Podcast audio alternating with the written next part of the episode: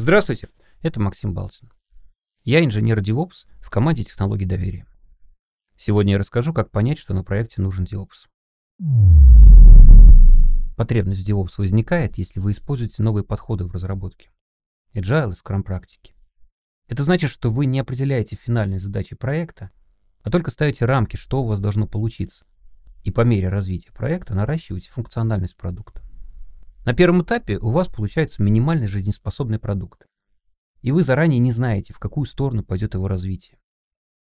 Вспомните примеры с WhatsApp или Telegram из прошлого выпуска. Оба сервиса начинались просто как текстовые мессенджеры. При таком подходе практики DevOps, не конкретные инструменты, а именно практики, помогают сделать работу гибкой и быстрой. Например, процесс сборки, доставки и развертывания нового функционала для пользователя сокращается с дней или недель, как раньше, до считанных часов или даже минут. И это не преувеличение.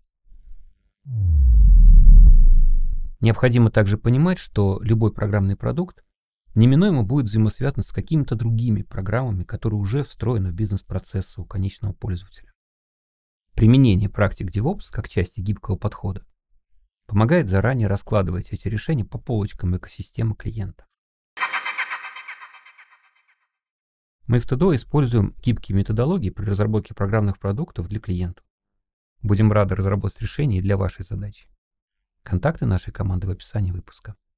До новых встреч!